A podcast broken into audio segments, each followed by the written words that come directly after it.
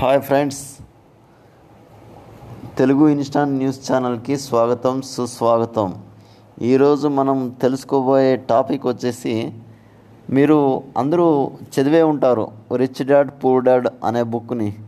ఆ పుస్తకంలో మనం జీవితంలో ఎలా ఎదగాలి అనే దాని గురించి ఆయన బాగా మనకు ప్రస్తావించడం జరిగింది. దాంట్లో ఏడు సూత్రాలు ఉన్నాయి అవి మనకి జీవితంలో నిజ జీవితంలో ఖచ్చితంగా ఉపయోగపడతాయి. అవి ఏమో తెలుసుకుందామా? మరి చూద్దాం రండి. ఏడు సూత్రాలు మనకి చాలా ఇంపార్టెంట్ అనమాట ఆయన నీ ఏమని పిలుస్తారంటే the father of economy business అని పిలుస్తారు. ఎందుకంటే ఆయన ఎలా చెప్తారు? అంటే ఇప్పుడు ఒక బిజినెస్ మ్యాన్ అనే అతను ఎలా డబ్బుని డబుల్ చేసుకుంటాడు? అంటే ఇప్పుడు చాలామంది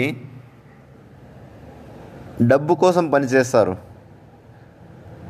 కానీ కొంతమంది మాత్రమే డబ్బుని వాళ్ళ కోసం పనిచేసే విధంగా దాన్ని మలుచుకుంటారనమాట ఇట్లా చేయడం వలన వాళ్ళకి కొంచెం బాగా ఇన్కమ్ డబుల్ అవుతుంది. కానీ ఇక్కడ పేదవాళ్ళు మరియు మధ్యతరగతి కుటుంబాలు అప్పుల పాలవుతారు. ఎందుకు తెలుసా మీకు? ఎందుకంటే మధ్యతరగతి కుటుంబాలకు ఎక్కువ లగ్జరీ లైఫ్ కావాలి అని కోరుకుంటారు. అదే వీళ్ళు అయితే పేదవాళ్ళు అయితే డబ్బు కావాలని కొంటారు. అందుకే మధ్యతరగతి వాళ్ళు ఎక్కువ డబ్బు షో అంటే వాళ్ళు చూపించుకొని దాన్ని ఖర్చు చేసేస్తారు. ఇందువల్ల వాళ్ళు చే ఇదే ఇది లాస్ అవుతారన్నమాట. అలాంటి దాని గురించి మనం ఎలా దాని నుంచి రక్షించుకోవాలి? ఇది ఎలా ఉపయోగపడుతుంది అనేది ఈయన రాబర్ట్ కియోసకి అనే అతను మనకి రచించడం జరిగింది. ఏడు సూత్రాలు ఉన్నాయి దీంట్లో. ఈ ఏడు సూత్రాలు చాలా ఉపయోగపడతాయి. ఆ ఏడు సూత్రాలను పాటించిన వాళ్ళు జీవితంలో ఒక నిజమైన స్థాయికి ఎదుగుతారు. ఎందుకంటే ఇప్పుడు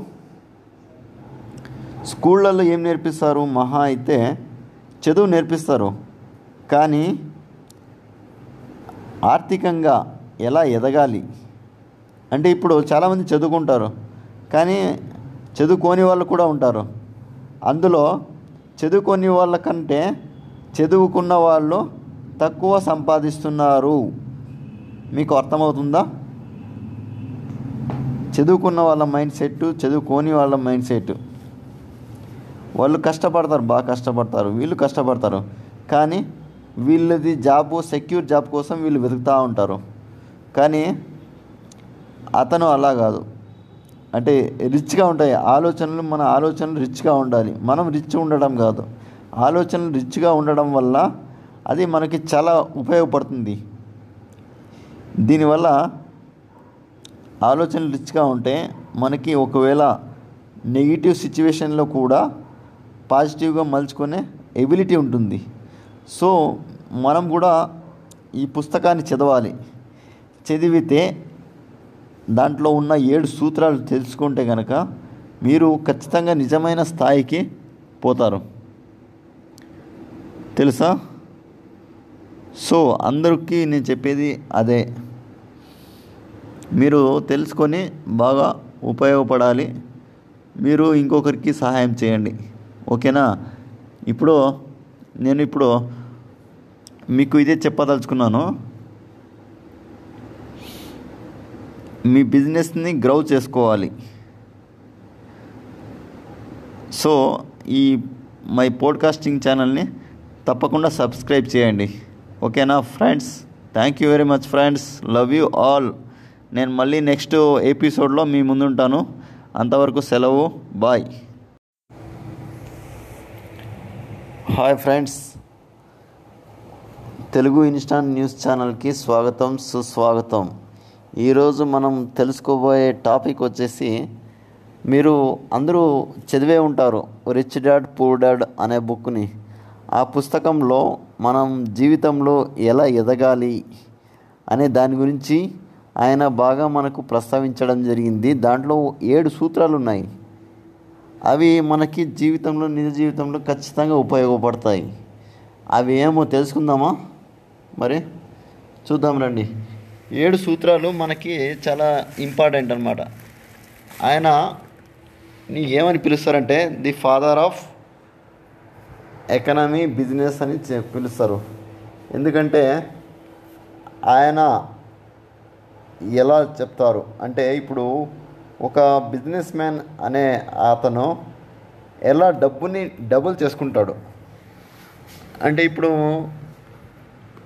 చాలామంది